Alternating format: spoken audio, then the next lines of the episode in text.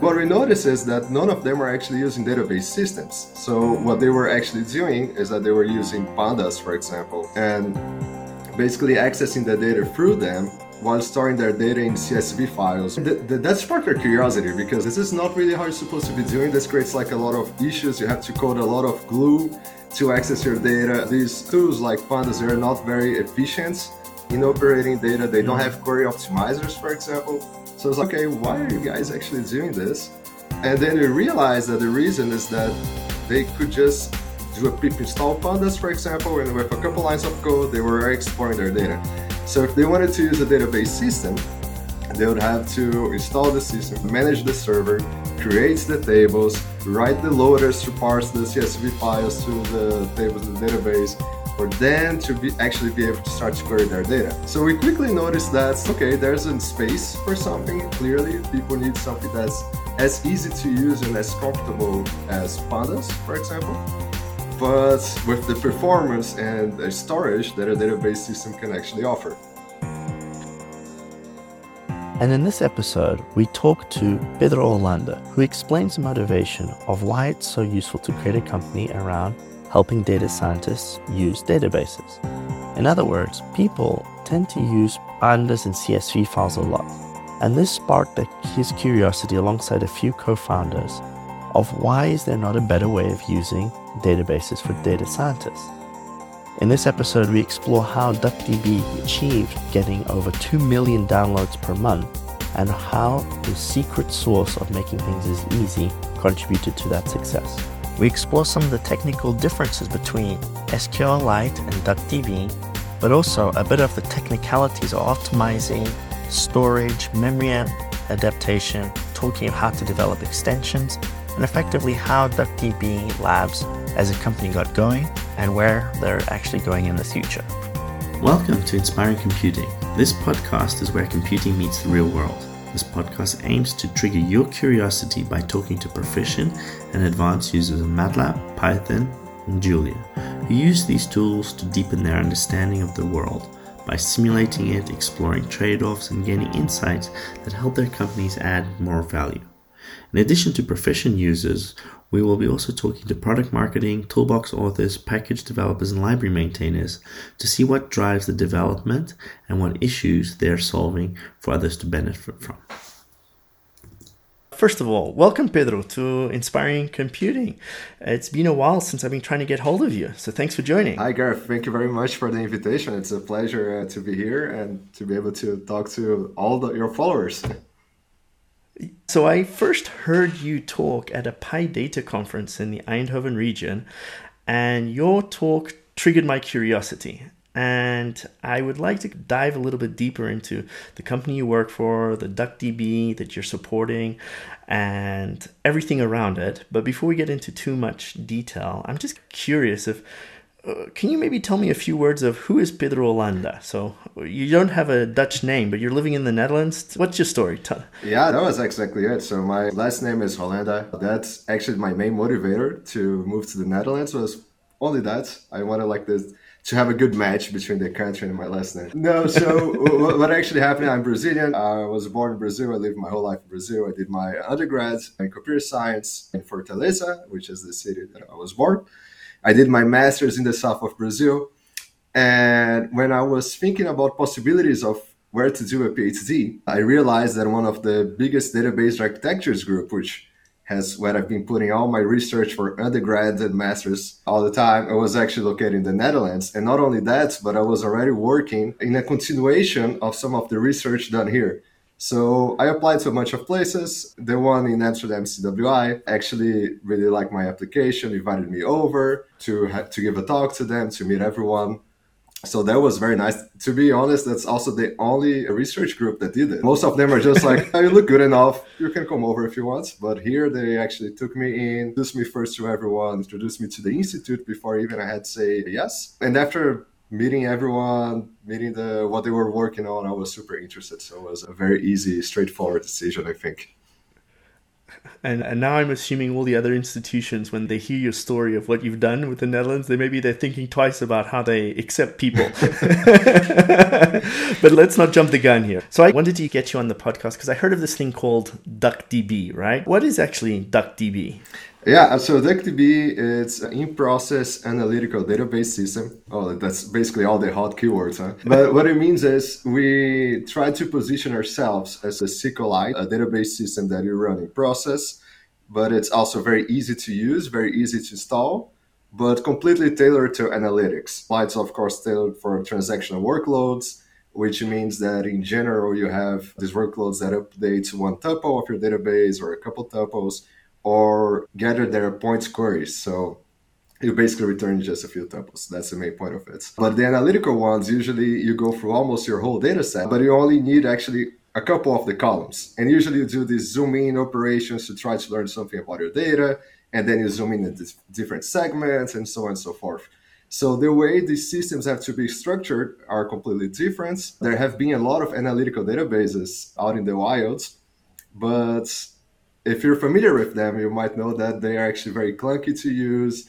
They're usually very big pieces of software as well because they have a lot of dependencies. So if you want to install the state-of-the-art analytical database system that's not different from DuckDB, it can be like many gigabytes of executable code. And DuckDB is the small piece that you can just plug anywhere and that's just very pleasant and easy to use. So let me see if I get this straight. So DuckDB, so it's an open source project, right? This is not a paid thing. Anybody on the planet can use, yeah, right? completely open source. Anyone on the planet can use. Anyone on the planet can see the code. Anyone on the planet can open issues if they find something benchmark it, everything is completely free to use. Okay, so it's open source, free to use, and then you as a, a, researcher, I'm assuming that you, you must have done your research in this area and you must have come to the conclusion that databases is clunky for data scientists to get up and running. So tell me a little bit more about when you say it's clunky, pretend that I've I'm not a database guy explain this workflow to me. Yeah, so I can actually tell you how the idea of creating such a system came from. Basically, that's me. There's Mark and Hannes as well. Mark and Hannes are actually the co-creators of DuckDB. We're all workers at CWI at the time, so five, six years back. And at CWI, you had a lot of these projects that are classical data science projects. So you have, for example, people with a lot of data, they pre-process this data, clean it up, put through some machine learning operation, and then classify some image or they have their own hypothesis about the data and they want to explore the data and visualize it. So that's their basic workflow. And in all these projects, when we start to go in there, they already have their workflows built, like they're not starting it from the ground. And what we notice is that none of them are actually using database systems. So what they were actually doing is that they were using pandas, for example, or R tables, and basically accessing the data through them while storing their data in CSV files or binary files. The, the, that sparked our curiosity because this is not really how you're supposed to be doing. This creates like a lot of issues. You have to code a lot of glue to access your data. These tools like Pandas, they're not very efficient in operating data. They don't mm-hmm. have query optimizers, for example. So it's like, okay, why are you guys actually doing this? And then we realized that the reason is that they could just do a pip install pandas, for example, and with a couple lines of code, they were exploring their data. So if they wanted to use a database system, they would have to install the system, manage the server, create the tables, write the loaders to parse the CSV files to the tables in the database, for them to be actually be able to start to query their data. And there's actually performance complications as well, because with a data frame, you have the data frame running in your Python process, for example. So you can actually access the data very quickly because it's the same, the, the process have access to that memory space. In a database system, you actually have to transfer the data in a more classical database system. So yeah. it goes very slowly because you have to pass all the data you want to access through the database connector. So we quickly noticed that, okay, there's a space for something. Clearly, people need something that's as easy to use and as comfortable as pandas, for example but with the performance and storage that a database system can actually offer. So that was more or less the inspiration that got us around. But then just for to help me, so I think then it sounds a bit similar to SQLite, right? So I think when I think of mobile phones, typically uh, people have SQLite running, so that's basically like a file. So you can consider replacing a CSV file with something a bit like SQL, which is getting a little bit closer to the database philosophy, but it's also I think you called it out, but I just want to reiterate, it's aimed at getting like a couple of tuples, right? So it's aimed at oh, if you, what's your username and password, a quick lookup of that, but it's not meant to get I don't know, ten thousand rows of the usage of your phone or everything like that because. Um, I, think that is a bit slower, right? So intuitively, I think it's slower. And then on the other side, when I think of large databases or serious systems which are spread across the world, and there's the redundancy, and then there's all these checkups, and then there's rights and access rights, authority, certification, and encryption going on. And it's like, oh, I don't know. And then there's some team of super rocket scientists who can figure out what's going on, who are maintaining these things, and you call them warehouses. And then the data analytics are like, okay, I really don't want to do anything with this. So recognize what you're saying that it's not so easy for someone who doesn't come from that world, right? So you coming from that world are like, there's tons of knowledge that people are not using. This is a problem. we need to change that. But is the main idea that you're making it easy, like a pip install DuckDB? Is that the main thing, or is there kind of other things where it's like that you're leveraging? I think the one of the main goals was for sure to be easy to use install. And there are a lot of technical challenges that come with only this premise. For example, one of the challenges you can have is by not having any dependencies, or your dependencies must be inlined because this really facilitates the distribution of the code. And with this challenge, it means that you cannot just, yeah, inline, have a bunch of dependencies to do a very small piece of your code, but you actually have to selectively get what you need and get ported to your database system. But that's not all. Of course, there's a lot of research that was even done by CWI as well in the topic of analytical database systems that we implement. So when you compare to SQLite and DB, in the very basics, because they are doing different types of operations, the storage format changes. So, for example, SQLite uses what we call a row storage format. So the rows are stored mm-hmm. contiguously in memory. And you can imagine that's very fast when you want to fetch one row, right? because it's already okay. This starts here in the memory, it ends right here. I know exactly what it is. You shift it there, but it gets very slowly when you have this pattern where you're accessing just a couple of columns, right. because that basically means you need to go through all that table. And then when you change this to the columnar storage, where you store the columnar, the columns contiguously in memory, which is what DuckDB does, then you have much faster access when you just want a few columns and not like your whole table.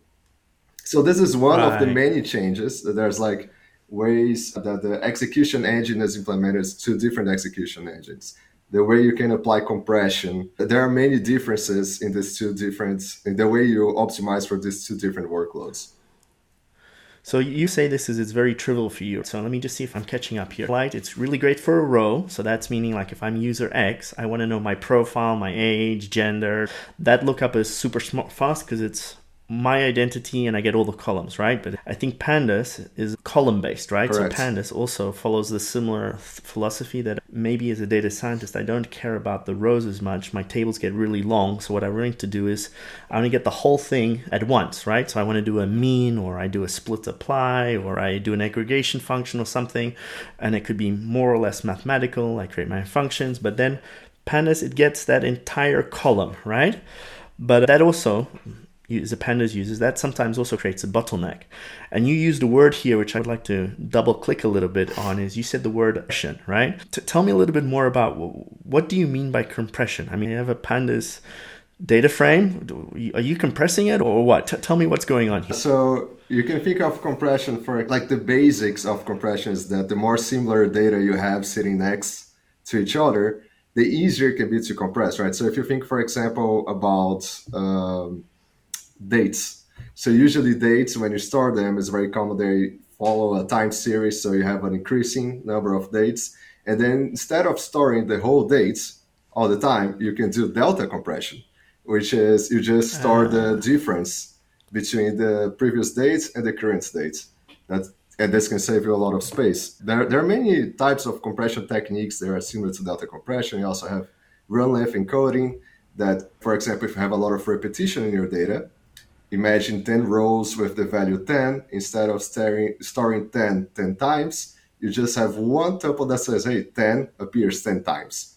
So you can save a lot of space on that. I don't think pandas itself applies on its data but in duckdb we have been doing a lot on storage compression and I think that a year and a half ago, we literally had no compression. Now yeah. we implemented like several different algorithms. So you have compression for strings, compression for floating point numbers, the RLE compression before delta, and depending on the data sets you have. So for TPCH, which is like the kind of the holy grail of database systems, I think the line item table we managed to get six times lower, like in a year and a half.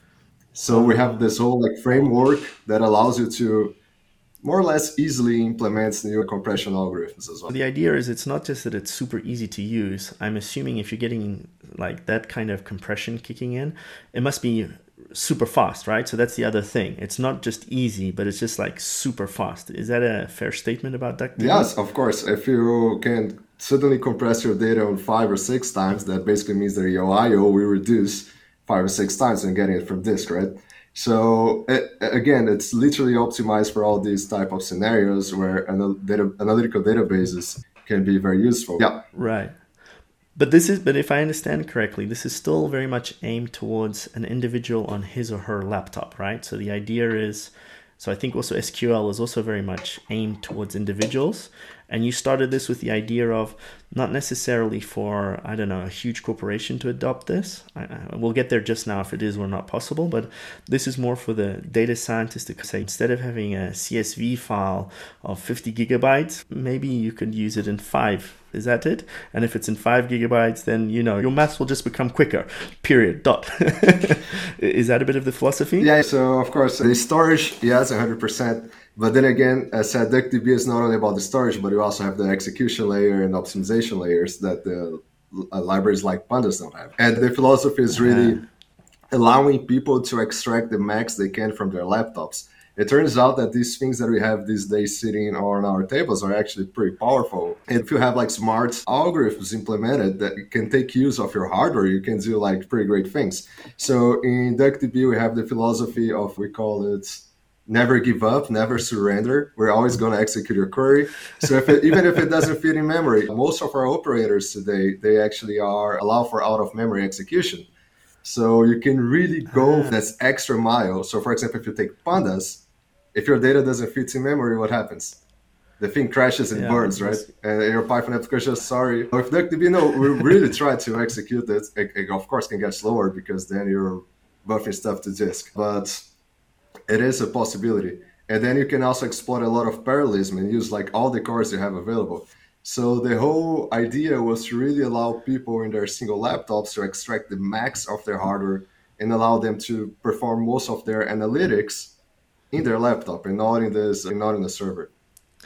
Ah, nice. Okay, I understand. So it's actually deeper than I, I, first imagined. So if I'm hearing your story, it's, it's not just the data part, but the, you're talking about. So I'm assuming, if, if I'm reading, hearing you correctly, there's things like like in pandas, right? The order in which you write your code actually has a big impact. So I think more senior developers in pandas will realize quickly that there's you can do the same thing in multiple ways, but what you do got to do is filter things very quickly to reduce the data as quickly as possible, and there's an order of operations actually matter.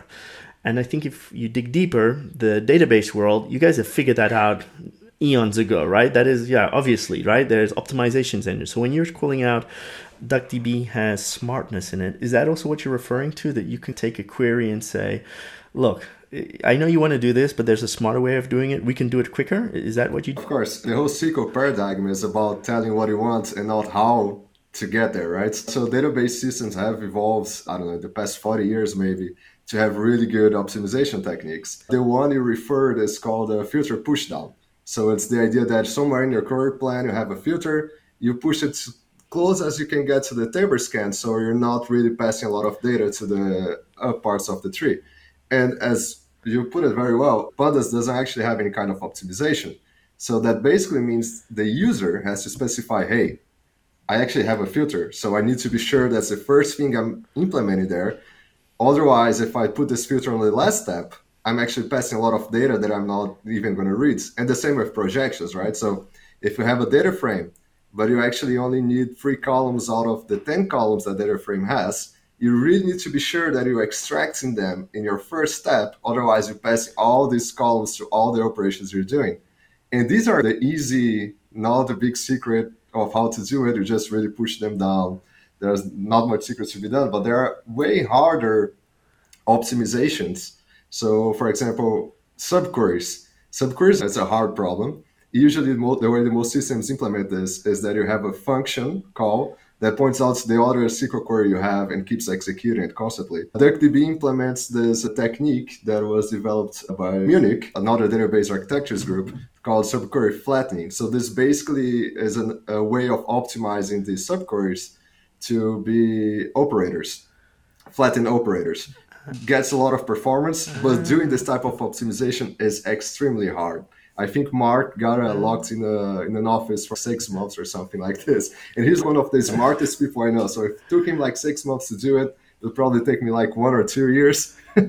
so it is a it's yeah. a very hard type of optimization, and it's extremely powerful, and it suddenly enables you to do so much more. So I think those. So I'm beginning to appreciate more and more the technical beauty of this. Right? Uh, if I'm hearing you, it's like you're taking all your knowledge from the advanced database knowledge teams and you're trying to bring it to the fingertips of the data scientists without them actually realizing it. But that that. But you're always talking a little bit about pandas, and you said it was pandas is a commonly used tool. But I'm assuming that this doesn't just apply to pandas. Do you have integrations with other common data frames, or is it just pandas? How should I think of? So we do have, so for example, we do have many clients. Each client will possibly have integrations with different libraries. Of course, I accidentally inherited the Python client, so that's why you saw me talking in the PyData.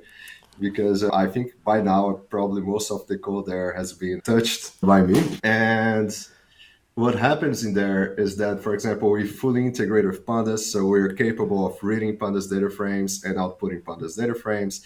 But we also fully integrate with Arrow, so PyArrow we can ah. output things like TensorFlow tensors or PyTorch tensors. So we really try to dive into that ecosystem and to be reads whatever data formats they have and to also output them. Preferably, we try to do that zero copy sometimes that's yeah. possible but when it's not possible we still do this type of integration just to make users life a bit easier so maybe for those who are not familiar with the term zero copy can you explain that quickly? yeah of course the idea of zero copy is that you can just access the data of some other library without copying it so you can wonder okay how does this happen so if you think again about the python ecosystem or environments, you usually have your Python process, and you can imagine you have your pandas data frame and your DuckDB library all in the same space.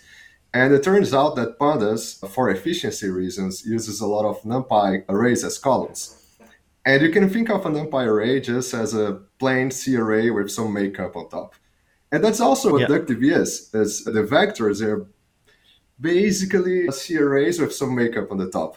So if we just change this makeup on the top, we can start accessing the data from pandas, actually NumPy, without copying it. So there's a constant cost of converting it because you're yeah. going to have to convert some metadata, but the actual data access is for free. And the same goes with Arrow, for example. So Arrow is also a certain type of C vector in the end with some makeup, yeah. and then you have to do some conversion of this makeup or of this metadata, and then you can just enjoy the speeds up. So then that becomes so that's a super important point, right? So typically people I think are scared of change because they oh I've got a yet another layer. This is going to be super expensive, and so I'm already in pandas. What do I do? I need something else to get it into pandas, and there's always someone saying to get this thing into my pandas or whatever data format. It is expensive, right? But that's not the case. So you pay special attention to this, and that I guess means that you pay a lot of attention to the memory mapping, and I'm assuming you also have a few optimizations around memory mapping as such, right? Because I don't think Pandas is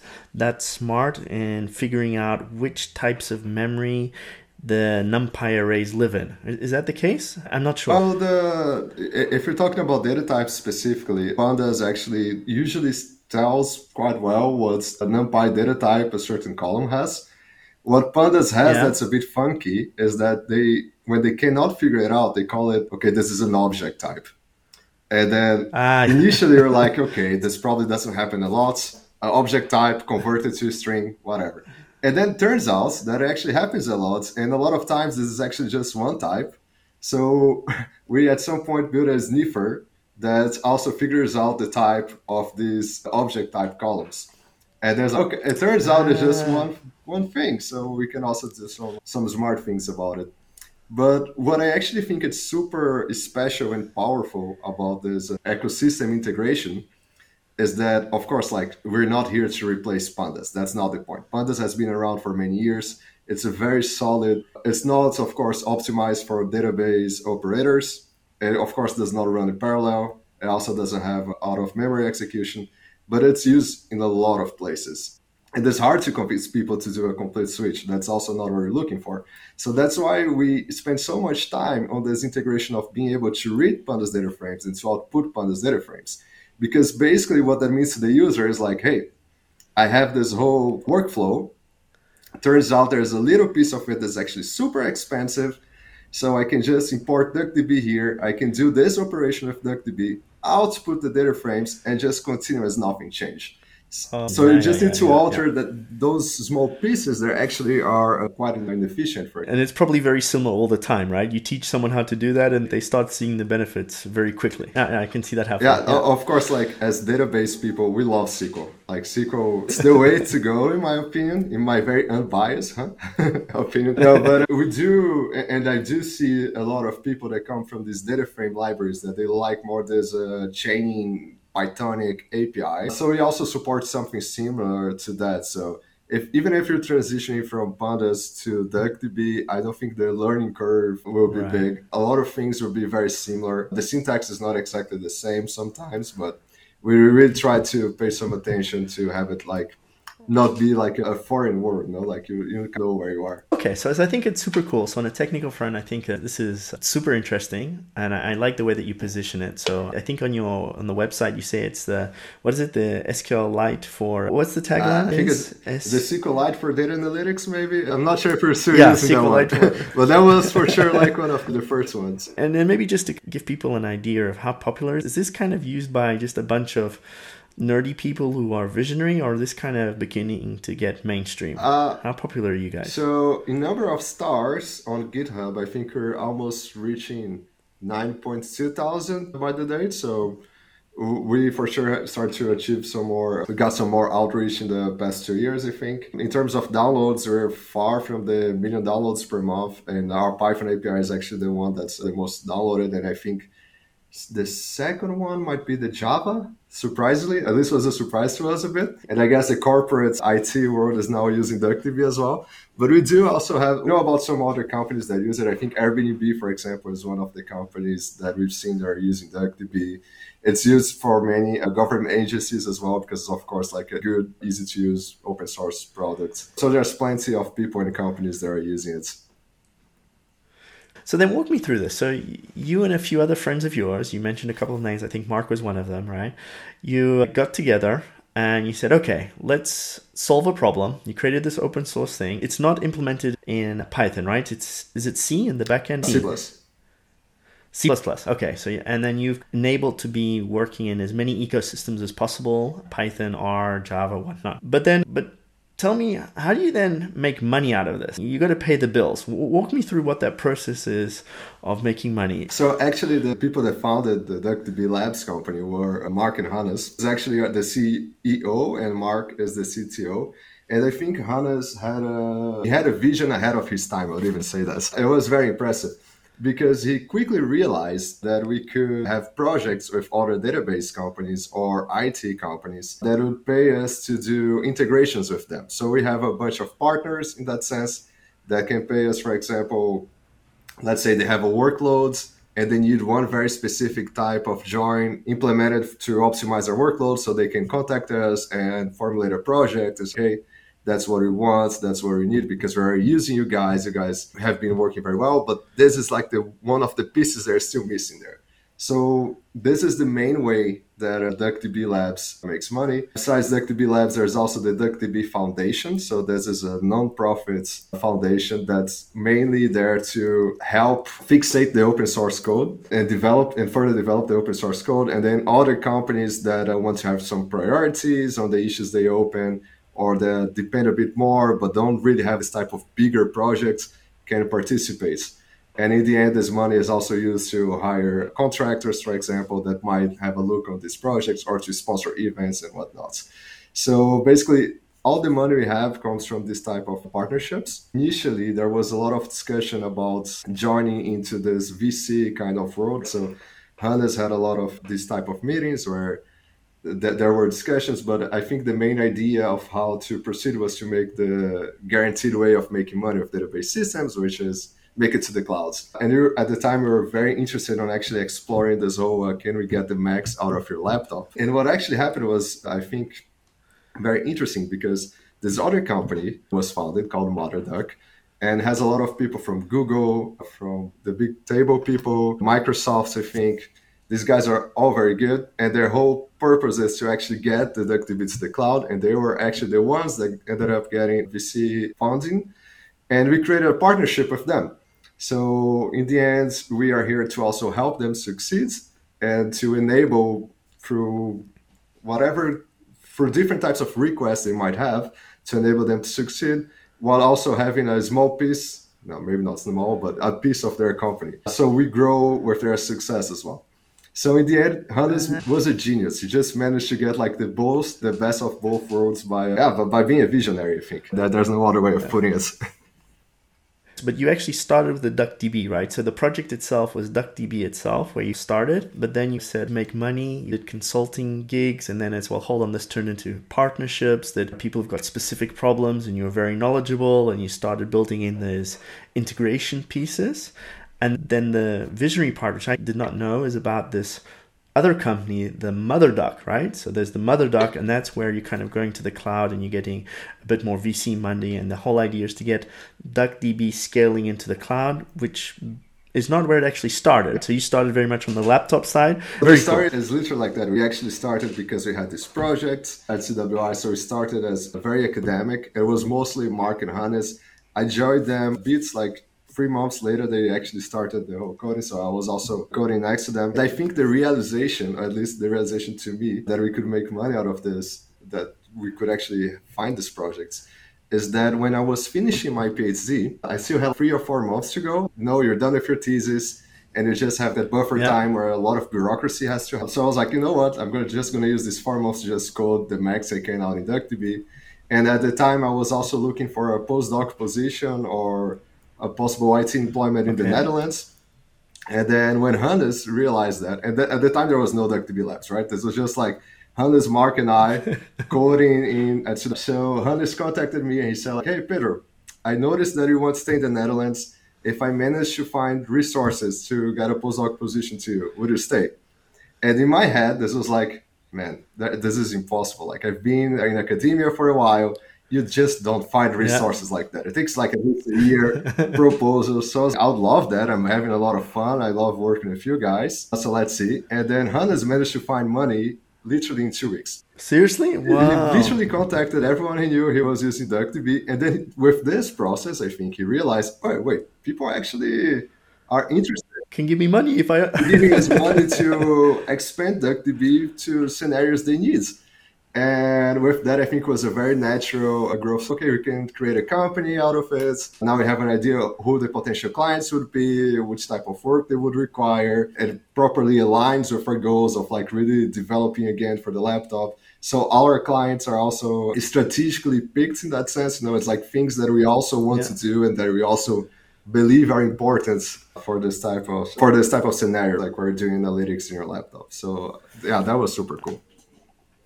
Nice, nice. And how big is the team now? So you, you keep mentioning the three of you, but it's quite big. Yeah, now. yeah, no. So the, I keep mentioning the three of us because that that's I think the, where it goes the longest. no, but today I think we are here in the Amsterdam office about 15 people. Yeah. And then we have three contractors. They are around everywhere. so we around. try to get someone in each piece of plants basically. So we have people in Australia, in uh, the US. But but the DuckDB itself, it's still an open source project, and I'm assuming that means that you don't you have a uh, I guess you open up to feedback, right? So if people want to make change requests or pull requests, the idea is they should just go to the GitHub repo and uh, create issues. Is that how you guys work to collect yeah. your feedback from the users? So there's basically two ways this type of actually there are three ways this type of interactions can happen. So one of them is by opening issues, but issues are usually yeah. related to bugs.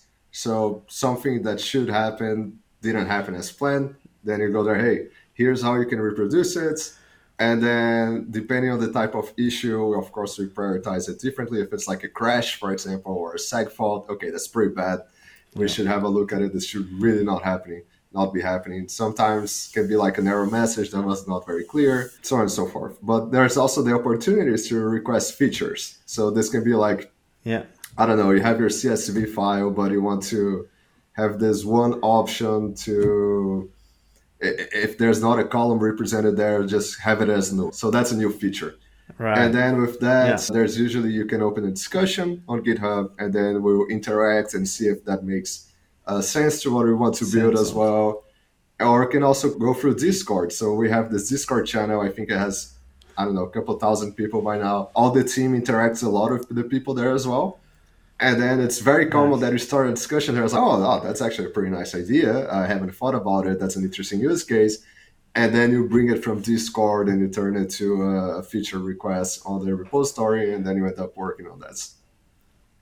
So that's how you build out your pipeline for new features, right? So it's very much user driven feedback from the world and you listen and actively engage your community. That's cool. Nice. But I did I have to ask the question. I saw DuckDB it's it's still a zero dot something. Zero dot seven or something is the latest version yes. to date. Walk me through. Why is it a zero dot seven? If you get nine K stars on GitHub, you got a million downloads or something per month or something. When do you move it into a 1.0. So walk me through the ideology behind that. Yeah, so this is actually very funny. So the reason to that is because we want to have a solid storage system and by that point always be compatible with the previous storage. So okay. basically if you have DuckDB 1.0 and then DuckDB 1.1 is released, your file, your DuckDB file must be read by the DuckDB 1.1 as well without you having to export your data and import it again. That, that's what actually will qualify the 1.0. I recently was talking in the PyData Amsterdam,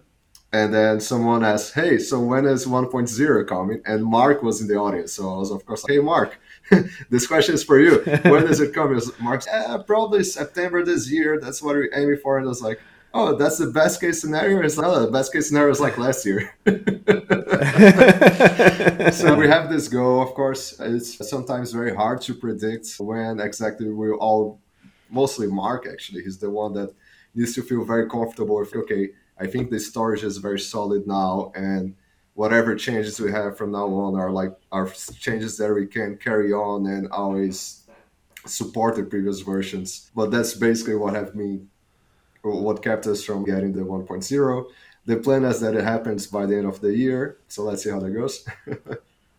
so, what are these DuckDB extensions? Yes. So the basic idea is that let's start off with something that's very simple. So let's say you want to use DuckDB to a very specific problem. Pick, for example, geographic data. So for geographic data, you have your own uh, data formats, you have your own functions to manipulate that data. It can be scalar functions or aggregate functions, and you want to build your own library. And it turns out that instead of, you can of course try to support that in DuckDB, but in DuckDB, we try to have this very minimum sets of functions that make a database operate. And uh, an extension to look into geographical data might already not be part of that component. So you can build an extension and this extension is basically a way that you can develop code to DuckDB that's integrated in DuckDB without altering DuckDB's code. So you can have DuckDB as a dependency of your extension. And by calling the correct functions to, for example, register your aggregate scalar functions or the functions you use to scan your data, you can have all of these work in DuckDB without being in DuckDB. And I think that's basically one of my favorite things. I think it's extremely powerful and also very unique to DuckDB itself because we built it in a way that you can distribute your own binaries and by simply doing install extension name and load extension name, things just work. So it's not cumbersome. It will allow you to basically extend it in however you want. and we will allow you to take care of these more more specific scenarios. And you can even think you could potentially build a company on that because you can build a completely closed source extension, distribute it however you wish, that operates on the open source DuckDB. That's totally possible. And we have a lot of people doing different extensions. So me myself of one like i did a lot of work on this extension part so to also test it as a user would be i built uh, scrooge mcduck so i call it a financial data extension so for example i built like okay i want to scan financial data where can i get it ah yahoo finance so then i have a scanner that gathers data directly from yahoo finance and oh which kind of operations do i need to produce a candlestick aggregates for example that DuckDB doesn't have oh, I need this set of operations. So I, just, I also implement them in the extension. And then I test, okay, does the distribution and the, of the binaries also work for a third party person? So in this case, I am the third party person because I'm not producing it from the DuckDB inner ecosystem. And yeah, it works. Like it's very nice, very pleasant. It's still like also a way of getting you to start to understand a bit better the core of DuckDB because you do need to operate in what we call our data chunks and vectors, but it's still not like having to mess around the whole in, inner parts of DuckDB, let's say. So then maybe just to play devil's advocate here, so what, why is that approach better than let's say I create my own package and all I have to do is import DuckDB and then I write a whole bunch of Python code around whatever I need? So the approach that you're describing, how does that beat what I just said? One, if you do, it's probably going to be pretty slow. if you do it with Python, in this case with this extension, you're literally operating in the core formats of DuckDB. So you're literally operating the DuckDB's data chunks and more in more depth the DuckDB's vectors. So there's no not much more speed that you can get from that. Right. And then of course you also get from this type of extension that you can suddenly use that in any of the DuckDB APIs. So if you do that in Python, for example, that's not going to be usable in R. But if you do that in the core of DuckDB again through one of these DuckDB C++ extensions, it suddenly it's available anywhere. So a person who lives and breathes Python will probably think, why do I have to leave my environment? What's the added value? But there are, in many cases, people who are building tools around Python which make it easier. And if it's a fundamental part of your team, I fully agree that, becomes a pivoting point for people. So the fact that you have that and you thought about it, that is very cool. Uh, not many companies think about it so early. Typically, that's an afterthought. Okay, we've done this. Okay, people want to bolt onto it. How do we change the code that it can now bolt on? but that's the thing. The reason we actually started thinking about these extensions so early on is because we actually needed them. So it turns out that a lot of the modules from DuckDB are actually extensions. And you can think it like that. Uh, so DuckDB, for example, can read CSV files and can read Parquet files. I think it's fair to say that a lot of people have CSV files most people have CSV, right. but maybe most people don't have Parquet files. So you don't really need to distribute the Parquet as part of the core of DuckDB. And then the people that actually yeah. want to use the Parquet, then that becomes an extension, just have to run these two commands when they create their database. Install Parquet, which basically will downloads the binary that's compatible to their yeah. OS and their DuckDB version, and load Parquet, which basically will link the Parquet extension to DuckDB, and that's it. And then you have this very small uh, module that you can distribute everywhere. And that's also what makes it possible to, for example, for people to run in their phones if they want to, because the DuckDB binary is actually quite small. So I think you articulated nicely where you came from, what you currently do, which is pretty cool. But can you maybe share a few words of where you're going as a team? So is the idea to spend more resources on going to the cloud because that's where more money is coming, or are you building out the team to be balanced? Is it more integration projects? Walk me through where you're going as a as the three organizations and maybe some of the cool features that just like it's being a long to do on your list. Yeah, of course. So, of, again, the whole clouds part is actually being taken by MotherDuck. So, we are different companies still. So, we don't really foresee our future as dependent of going to the clouds, but still on doing this integration and become an essential part of this mm. analytical pipeline. This is really what we're aiming for, and our goal is really to integrate more and more with the tools that are out there and literally just become essential there. What regards to the foundation, it's really supporting the companies that are part of the foundation and also spreading the word of the duck around. So the foundation is also the part of the our own inner ecosystem that allows us to talk to a lot of people as well. And in terms of features, I can talk a little bit about what's my personal feature now that I've been working already for a couple months as a parallel CSV reader. The reason that's challenging and why it's taking me longer than I wished is because in the way you usually parallelize this type of scanners is that you say, okay, the first thread is going to take the first 50 lines, second la- the second thread, the other 50 lines, so on and so forth. So that's usually how it goes for most of our scanners. Yeah. With CSVs, that's pretty hard because you don't actually know where the lines start or ends. You just have a buffer position and then you can say, okay, thread yeah. two, you start on a buffer position number a thousand.